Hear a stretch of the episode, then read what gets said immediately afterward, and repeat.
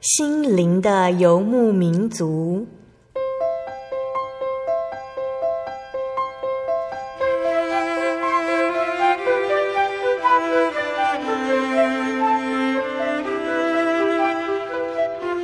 在这个谁都不管谁的后现代社会里，每个人的心灵都是游牧民族。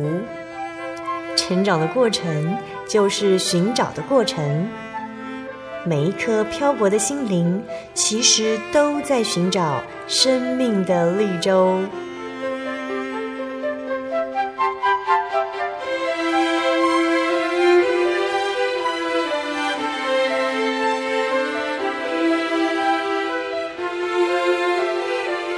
本节目由真耶稣教会台湾总会制作，欢迎收听。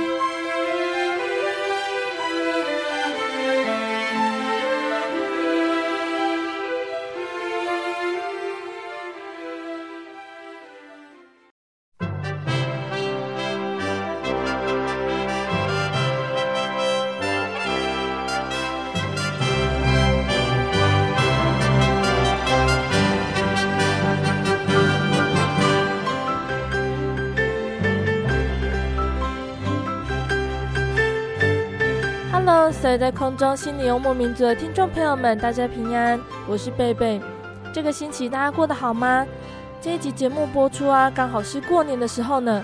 每一次的过年，感觉都是幸福的哦。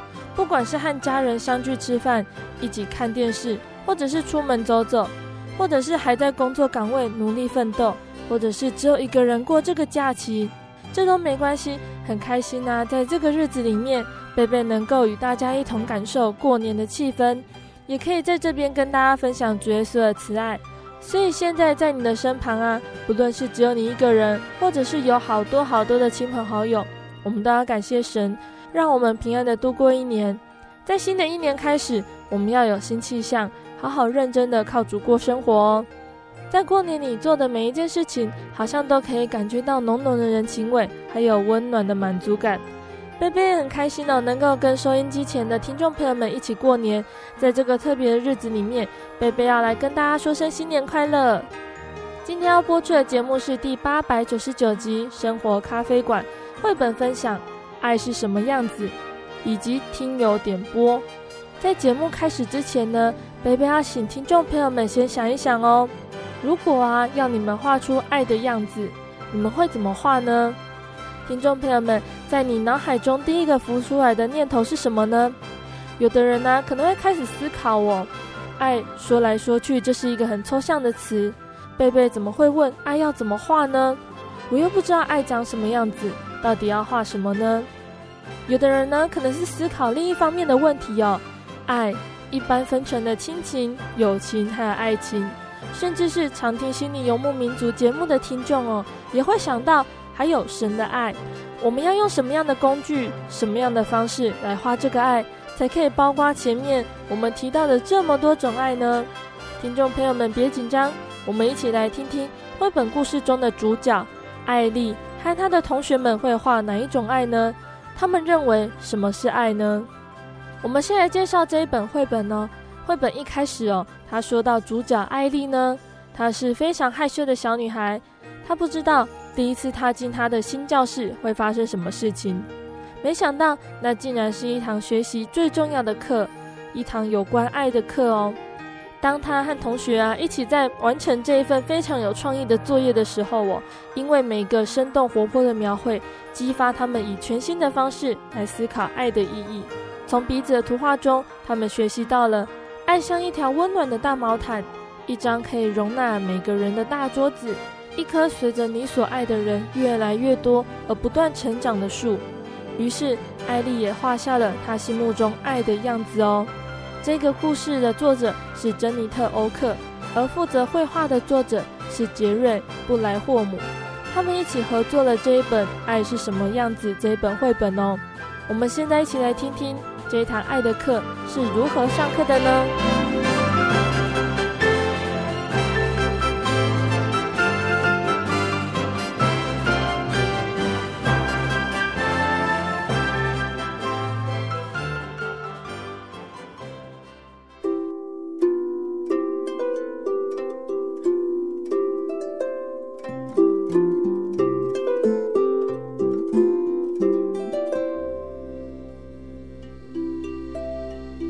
大早，艾丽畏畏缩缩地走进新教室，里面早已经坐满了小朋友。艾丽突然觉得孤单又害怕，可是老师马上就发现了她。老师对艾丽露出了微笑，艾丽很喜欢她的笑容。老师说：“欢迎你，艾丽，我们一直在等你呢。我是柯老师。”老师又面对其他同学说：“各位同学，这位是华艾丽，我们今天特别为艾丽带上了名牌。”柯老师伸出了手，领着艾丽走向教室最后面的座位。并且对艾丽说：“希望你喜欢和我们一起上课。”虽然啊，老师人很好哦，但是艾丽还是很紧张。她滑进椅子，眼睛不敢乱看，好像只要艾丽不发出声音，大家就会忘记坐在后排这个新来的女孩。柯老师摘下眼镜，放在桌子上，对全部的同学说：“这个星期呀，我们都在学习一些看得见和可以测量的东西。”但还是有许多东西是摸不到、拿不起来，也不能用尺量或用称重量的。不过，它们确实存在哦。前排的一个男孩芭比呀，他的双脚不停地在地上磨来磨去。芭比问说：“你是说空气吗？”老师对芭比说：“很好的观察哦，芭比。不过，空气也可以测量。”坐在艾丽附近的一个女孩听到他们的对话，呵呵地笑了起来。艾丽为芭比感到难过。艾丽心里想：如果自己也说错话，该怎么办呢？柯老师继续说：“你和我啊都没有办法测量空气哦。我不能要你拿一杯空气给我，或者是多倒一些空气到我的桶子里。但是还有不少仪器可以用来测量空气哦。”老师停顿了一会儿，继续说：“我想的是完全不一样的东西，比如说爱。”爱是真实的吗？好几个小脑袋瓜拼命的点头，有些同学大声的说是，还故意的把声音拖得很长。老师问：“如果要你们画爱的样子，你们会怎么画呢？”一个绑辫子的棕发女孩丽丝高高的举起手，像小旗子一样挥来挥去，她的眼睛闪闪发亮。丽丝问了：“我们可以画吗？”全班的同学啊都在低声抱怨呢、哦，只有艾丽除外。一个男孩讽刺地说：“老师刚才的意思是，爱根本画不出来。”柯老师打断他的话：“说不定可以，也许我们不能像画小鸟一样画出爱的样子。可是，如果我们把自己的想法画出来，一定很有趣。”丽丝，我觉得这是一个不错的点子呢。同学们又开始低声抱怨了。柯老师面带微笑地说：“让我们用自己的想象力来画一些图。”帮助我们更了解爱的意义。我知道啊，有很多人会用各种不同的方法向你们表达他们的爱，所以想想那种感觉，然后把爱的可能画下来。艾丽听得皱着眉头，小心地拿出一张纸，她那一盒全新的蜡笔。对她来说，要画兔子和猫都很难了，何况是爱？谁画得出来啊？班上的十六个同学都低着头。专心的涂涂画画，教室里面呢，只剩下蜡笔在图画纸上发出沙沙沙的声音，还有身体移动的时候，椅子在地上摩擦的嘎嘎声响。每个人都很努力的画图哦。艾丽绿色的蜡笔不小心折断了，其中一节呢掉在地上。艾丽觉得很丢脸，只能眼巴巴的看着那支蜡笔滚进隔壁同学的桌子底下。隔壁的同学那个女孩看见了，弯腰捡起来。她蓝色的眼珠像星星一样闪亮。艾丽注意看她的名牌，知道她叫可丽。可丽把那截断的蜡笔还给她。艾丽接过蜡笔，不好意思地对她笑一笑。她不知道自己是不是敢小声地向她说谢谢。过了一段时间呢、柯老师他站起来哦，他宣布说：“我想现在应该来看看大家发挥想象力的成果了。谁要第一个分享呢？”艾丽缩着身子，希望自己不要被叫到。黛西举手的时候，艾丽松了一口气。黛西从座位上站起来，走到教室前面，高高的拿着她的画。老师鼓励黛西说：“黛西，告诉我们为什么你画一朵花。”黛西微笑的看着柯老师，再看看全班的同学，说：“我想爱应该很漂亮，还有明亮的色彩，会让人觉得很快乐。”第二个女孩拿着一张白色的纸，上面画了两个人，其中一个人呢，把一条大巧克力棒分成两半，把一半给另外一个人。艾莉觉得那是一张很棒的画哦。再来呢，柯老师点名了伯利，伯利站起来，手中挥舞着一张黄色的纸，上面画了一个非常醒目的棕色方块。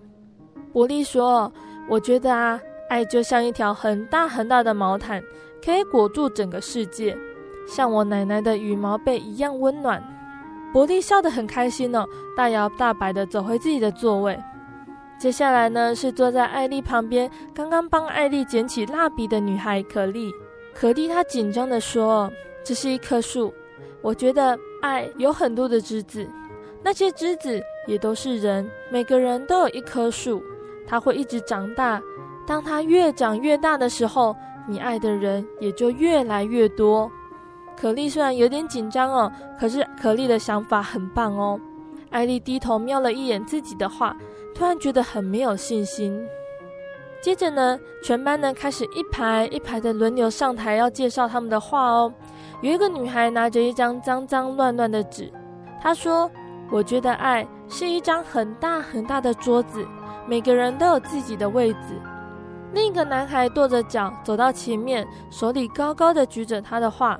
他说：“爱像一个大大的地球，每个人都住在上面。”柯老师点了点头，鼓励着全班的同学：“我听见你们很多人说的爱，都不是自私的爱，很好，真的很不错。”有一个拄着拐杖的女孩，砰砰砰的走到教室前面，手中的纸呢，因为紧贴着扶把而变得有点皱。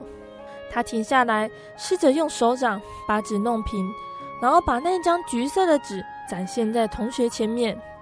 在圆圈里面呢，没有不平的边会伤害人，也没有人会被推到角落，没有人被忽视。这个圆会越来越大，让更多的人进来。当大家都在轮流上台的时候哦，艾丽发现自己因为紧张，肚子有点痛。她听见大家用快乐的脸。雨伞、明亮的黄色太阳、毛茸茸的拖鞋和温暖的壁炉来形容爱，这些想法都好棒哦。最后，柯老师温柔地请艾丽上台来分享她的画。艾丽慢慢地从座位上站起来，害羞地低着头。艾丽拿起那张淡蓝色的纸，那个是艾莉最喜欢的颜色。她走到教室的前面，她觉得她已经不会再像刚才那样那么陌生，那么害怕。不过，艾莉对自己的话还是不太有信心。艾莉用力吸了一口气，把画举了起来。她说：“我觉得这个就是爱的样子。”艾莉很惊讶哦，她自己的声音竟然可以让全班都听得见。很长的一段时间，整间教室静悄悄的，有些同学皱着眉头，有些人小小声的讨论，有些人点头，还有三四个人甚至面带微笑哦。然后，柯老师的掌声打破安静的气氛，有些人陆续加入。很快的，所有的人都一起拍手。有同学建议哦，觉得应该把艾莉的画贴在荣誉榜上面。柯老师微笑的点点头，他拿出胶带递给艾丽。虽然呢，下课钟声响了，却没有人冲出教室。大家都在座位上看着艾丽把自己的画高高的举起，贴在荣誉榜上面。让每个人都可以清楚的看到那幅画。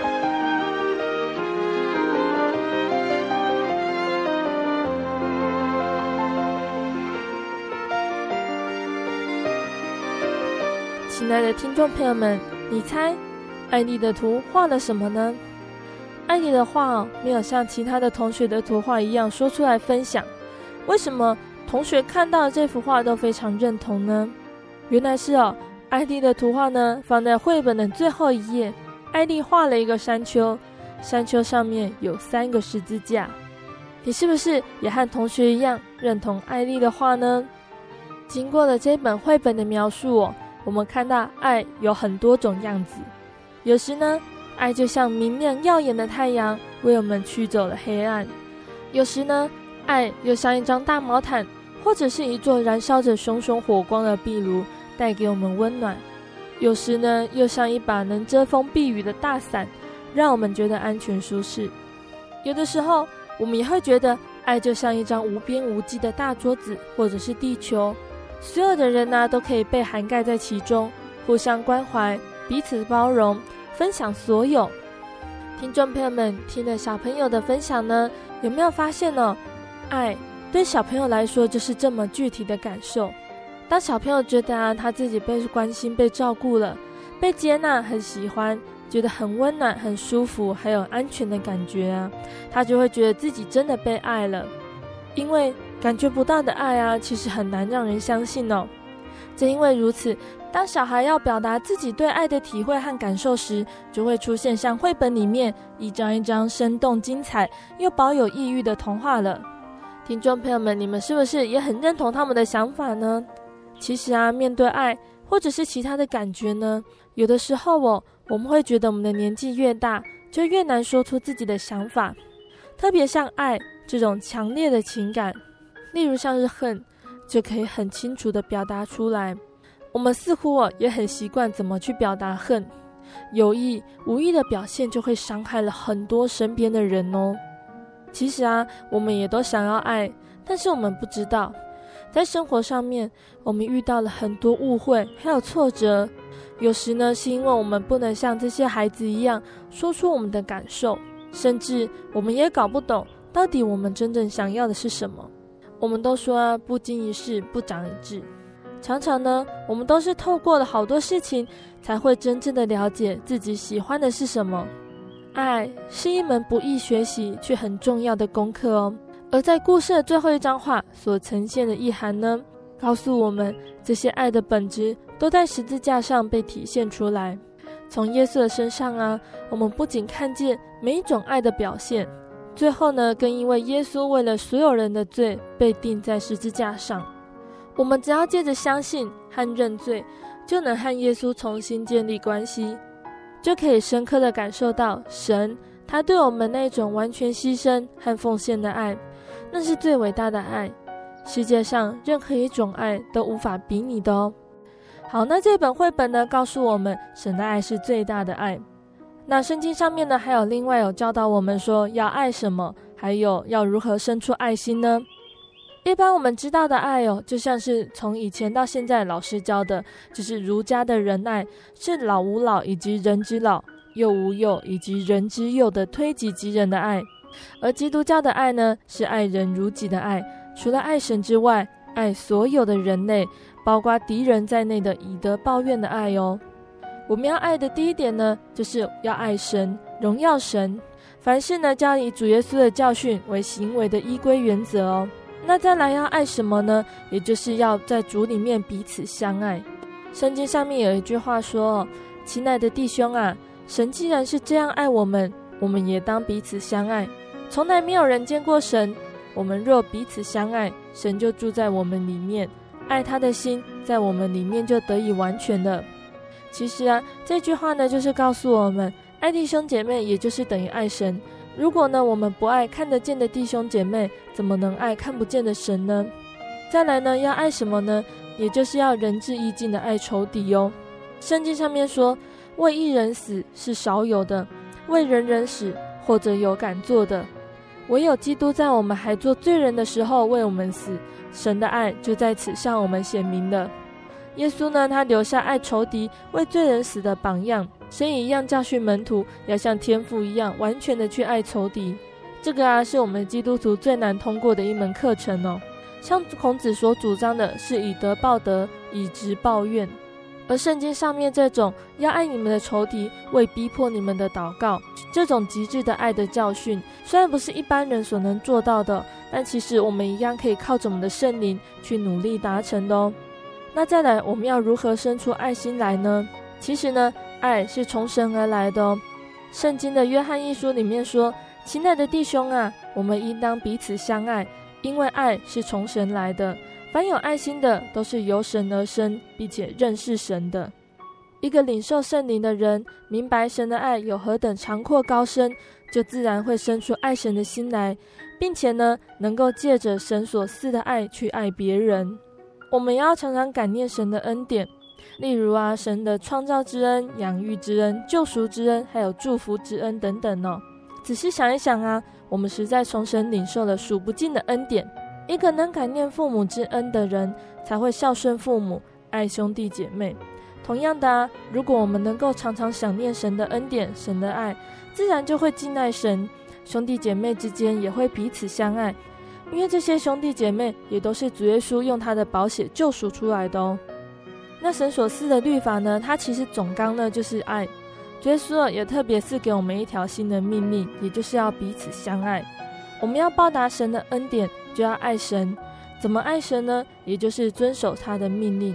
尤其是彼此相爱的这一条命令哦，因此啊，我们应当遵守神的命令，报答神的恩典，来爱弟兄姐妹，行出爱的行为来荣耀神哦。然后最后一点呢，也就是我们刚刚说的，我们要爱我们的仇敌。这是主耶稣他赐给我们一条最难行的命令呢，也就是不要与恶人作对，当爱你们的仇敌，为逼迫你们的祷告。这是爱的极致，也是最难行的爱哦。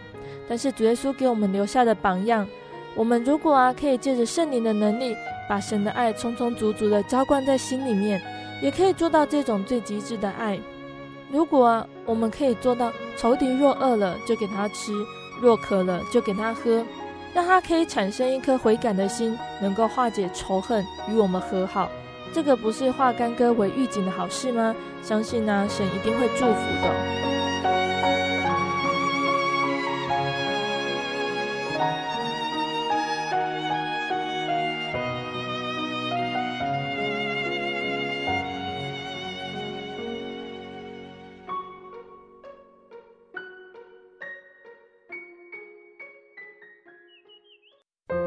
对圣经的道理好有兴趣哦，可是又不知道怎么入门哎。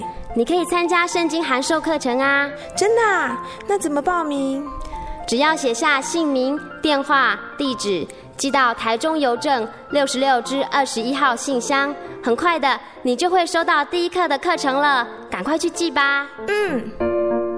圣经函授课程能循序渐进的引导您更了解耶稣基督的福音。得到生命的滋润和来自信仰的力量。本课程完全免费，欢迎来信台中邮政六十六至二十一号信箱，请注明参加函授课程。愿神祝福您。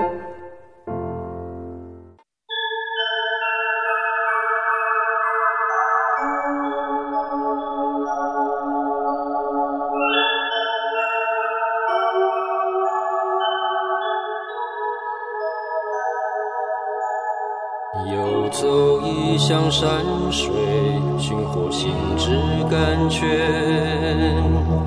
满溢心灵喜悦，尽在游牧草原。心灵游牧民族，陪你成长。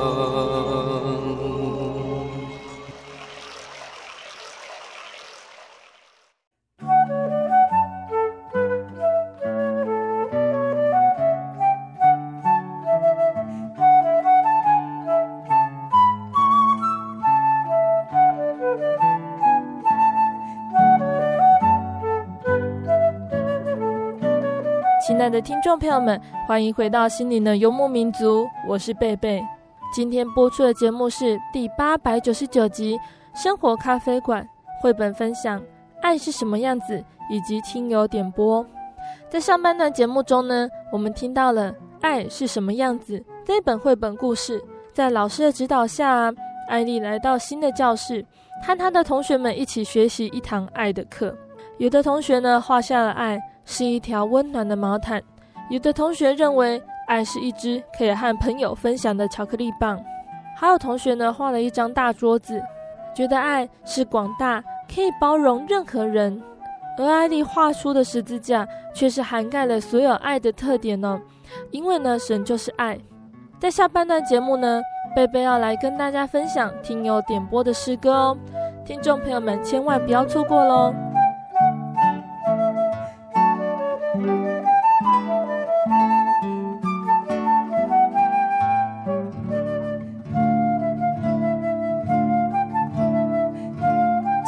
众朋友们，在第八百九十九集啊，这个充满过年气氛的日子里面呢、贝贝要来跟听众朋友们分享诗歌哦。这些诗歌呢，有的是听友们写信给贝贝，有的呢是贝贝的朋友点歌哦，要一起来分享主耶稣在他们生命中的恩典，一起与听众朋友们感谢有神的带领，同走天国路的心情哦。听众朋友们点播的内容哦，因为我们是在过年的时候播出，所以内容呢定为感谢神，也都是感谢神哦，在过去的日子里面这样子带领我们，这样子帮助我们。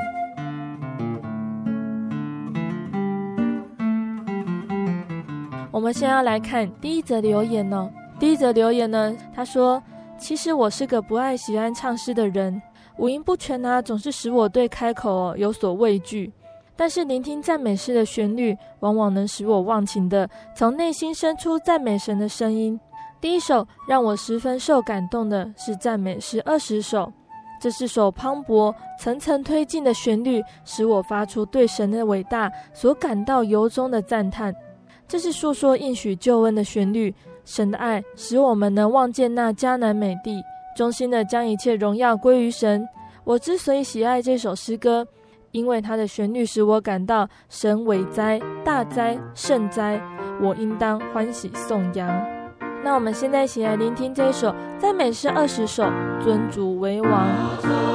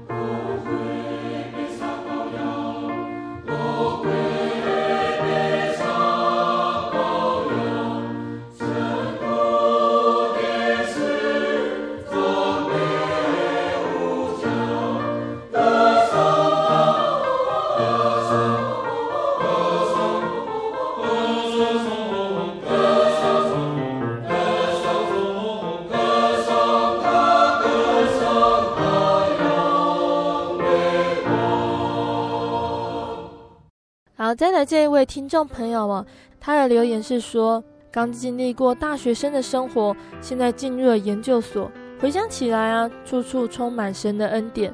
大学期间跟教会的同龄们一起做圣工，神在其中动工，让我们所做的尽都顺利，也使我们学习到什么是合神心意的工，也就是站在神那边做事。现在到了研究所。时时感觉到神默默地背着我行过各个充满陷阱的幽谷，即使因为学业的关系，亲近神的时间少了一点，但是神还是依然的爱我，令我深深的感动。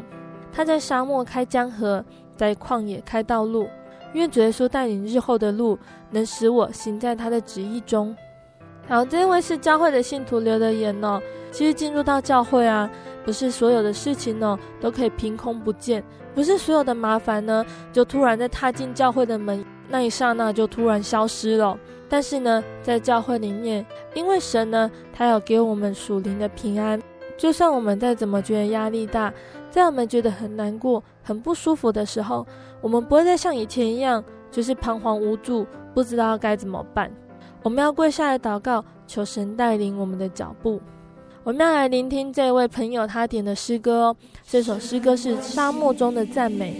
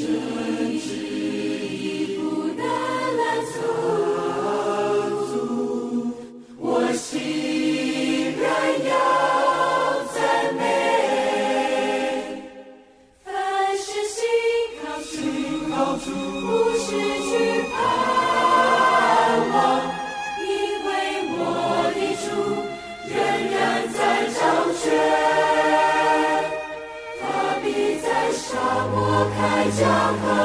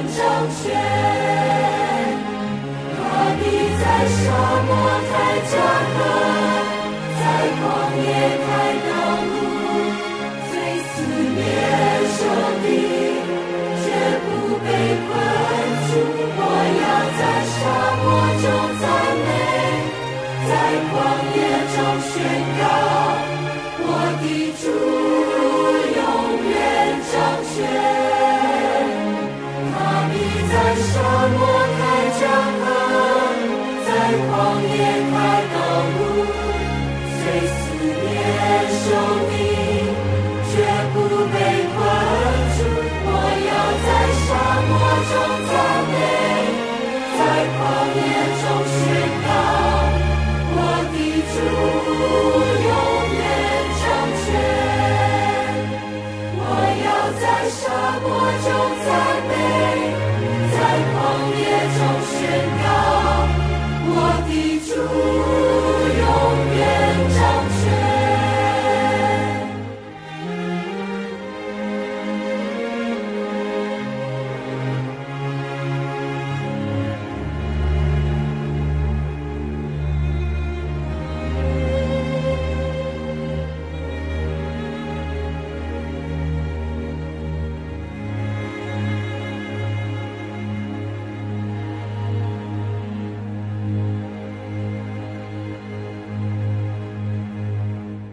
接下来呢，我们要听的下一则留言呢，是来自于台北的狒狒。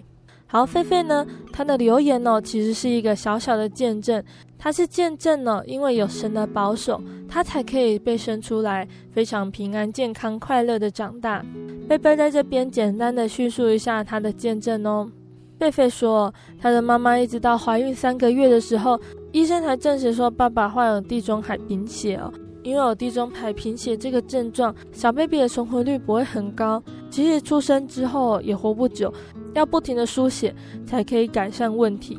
他的父母呢，觉得很恐惧，也很焦躁不安，但是他们把这一切困难都祷告交托给神，因为圣经上面说，儿女是神所赐的产业。既然是神所赐的产业，他的父母就不再忧虑，只是持续的祷告求神带领。结果证明呢，他是一个健康的小男孩。然后在妈妈怀孕即将要临盆的时候，我爸爸妈妈一早要去上班的时候，在高速公路上面遭遇车祸。虽然爸爸妈妈都没有受伤哦，但是狒狒呢，在妈妈的肚子里面却受到很大的惊吓。在生产的时候呢，其实也遇到了很多很多的状况哦。但是感谢神，原本身体虚弱的皮包骨啊，因为有神的大能，靠着祷告，还有吃中药。当狒狒在国小的时候，身体开始慢慢的变好哦。他说：“直到今天，我还能怀疑什么呢？我还能否定什么呢？我只能说，耶稣基督他实在太爱我了。现在我的问题是不再怀疑神的存在，不再是否定神的爱了，而是面对这样的大爱，我该如何去报答呢？这辈子我欠神的是永远还不完的。感谢神哦！其实我们在这个世界上啊，到处都在冒险。”到处都有很多我们不清楚、人无法靠自己解决的事情呢。像狒狒的见证里面说，妈妈怀孕直到她生出来，这些原本我们看为是先天性上面的毛病哦，也只有神呢才可以保护她、保守他的性命，直到他写下这一篇留言为止哦。那狒狒要点播的诗歌呢，是《恩典之路》。你是我的主，引我走这一路。高山或低谷，都是你在保护。万人中唯独你爱我，认识我，远不变的许，这一生都是祝福。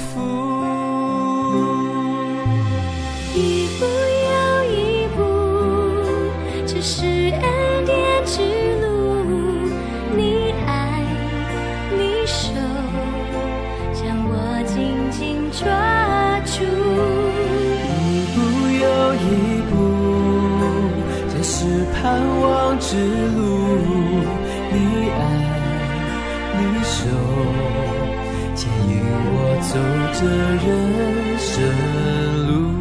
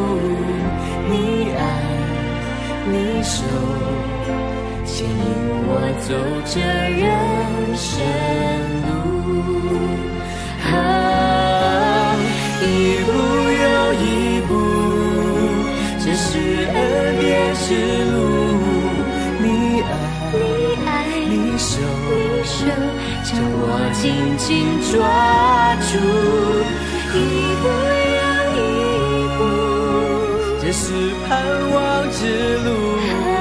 你爱你手牵引我走着。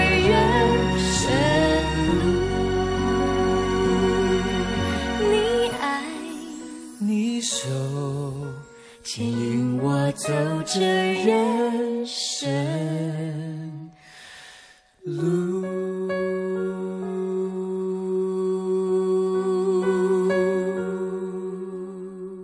接下来呢，是另外一位听友写的留言哦。他说：“最近为了一段生活上的关系，跟别人相处的时候出了问题，我开始逃避对方，逃避的幅度啊，甚至影响到信仰，不想再有机会碰面相处的地方，所以不断的四处乱走，甚至呢，有的时候逃避聚会。但是星期六的安息日总不能再继续逃避了，于是我远离了原本的教会，跑到远处的教会聚会。虽然传道分享的主题哦与相处无关，甚至只是讲对孩子的信仰哦，却是在分享中提醒了我：虽然多次的祷告祈求都没有得到回应，但是一切都掌握在神的手中，神也不曾忘却每一次我的流泪痛苦祈求。当下就觉得自己很惭愧，对不起神，也很感谢神，总是用许多的方法提醒我，让我知道神仍是爱我的。因此，我要点这一首诗歌《主恩够用》与大家分享。好，这位听友呢，他留的言呢，其实是要提醒自己，也是提醒着我们的每一个人。有时候我们与人呢，会因为一个误会、一个冲突，我们要放弃与这个朋友的感情。看起来只是放弃了一个人的感情，但是其实呢，有的就会像蝴蝶效应一样，渐渐的去影响在我们生活周遭的每一个人。因此，圣经上面才会不停地说，我们要学习彼此相爱。那我们现在来聆听这一首赞美诗一百六十四首《主恩够用》。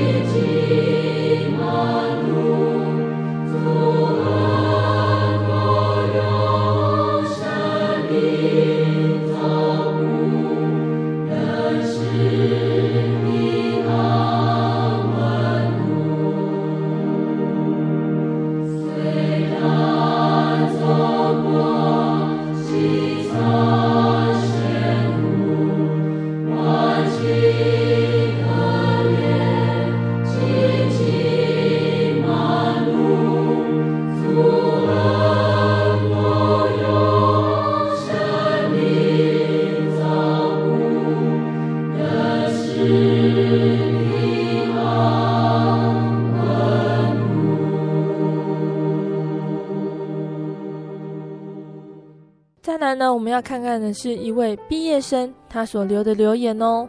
他说啊，当我从安逸的校园生活进入尔虞我诈的职场，渐渐的发现，生活其实没有想象中容易。工作中不是认真的做好就是一切平安，处事不是单纯思考就能万事顺利。但是深深的感谢主的是，还好我有神。当我觉得委屈、觉得不公平的时候，我跪下来祷告；当我挤破头都想不出点子的时候，我跪下来祷告。下了班，孤独烦躁的时候，我依旧跪下来祷告，因为祷告给我力量，也给我安慰。当你真心感受的时候，你就会知道，无论何时有人陪伴着你，他默默的支持难过委屈的自己。当然也会自问，为什么会这样？为什么让我遇见？或许当下没有答案。九个多月了，我回头看看，原来他默默的安排一切，用他大能的手。扶着我走过那段心酸的路，感谢神。好，这位毕业生呢，他点播的诗歌是赞美诗第四百三十二首，他大能手扶持我。贝贝找到的版本是比较旧的版本哦，我们大家一起欣赏这首诗歌吧。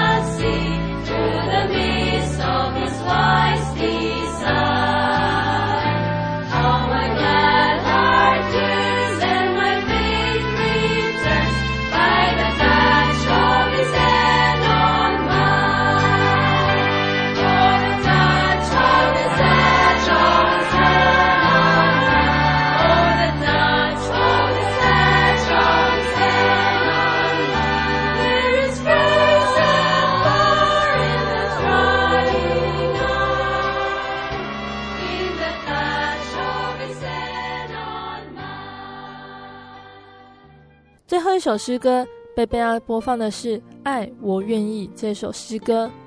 听众朋友们，还记得在上半段节目，贝贝跟大家分享《爱是什么样子》这一本绘本。就像前面说的，听众朋友们可以一起想想，爱对我们来说是什么样子呢？我们真正需要的是什么样子的爱？在圣经里面有提到，我们爱，因为神先爱我们，所有我们想到的爱都是来自于神。神因为爱我们，所以愿意来到世界上，愿意背负众人的罪，钉在十字架上。希望我们都可以对神说出“我愿意”，愿意进入神的怀抱中，感受这一份伟大的爱。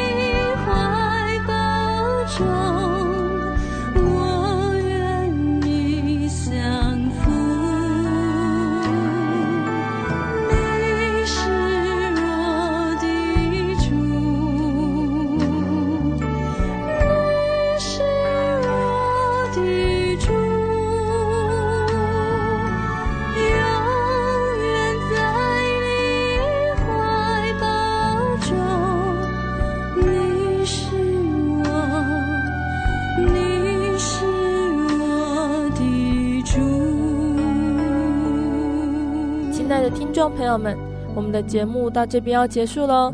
你喜欢今天的节目吗？可以来信索取节目 CD 以及圣经函授课程。听众朋友们也可以写下你想跟大家分享喜欢的诗歌，贝贝会找适合的时间播出，和大家一起分享哦。来信请寄到台中邮政六十六至二十一号信箱，台中邮政六十六至二十一号信箱，或是传真零四二二四三六九六八零四二二四三六九六八。希望所有的听众朋友们在听完《心灵游牧民族》节目之后呢，可以一起来到真耶稣教会，一起来认识主耶稣给予的爱。愿神祝福大家在新的一年里都可以感受到神的恩典哦。贝贝之前一月份在节目上面介绍的台北国际书展，现在正在台北世贸举办喽。观众朋友们还有教会的弟兄姐妹，欢迎前去参观。大家新年快乐，我们下周再见。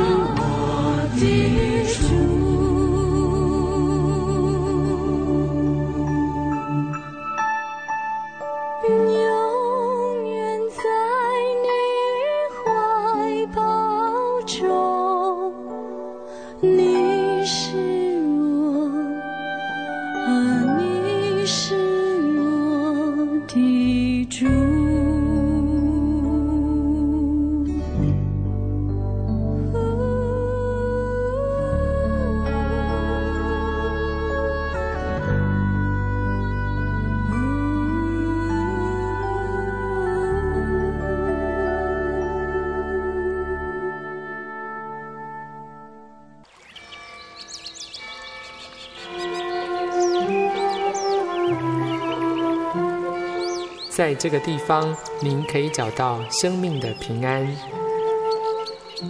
在这个地方，喜乐就像泉水一样源源不绝。真耶稣教会总是敞开大门，欢迎您的加入。耶稣的爱是你我都可以享有的。真耶稣教会，台中邮政六十六至二十一信箱。欢迎来信，愿您平安。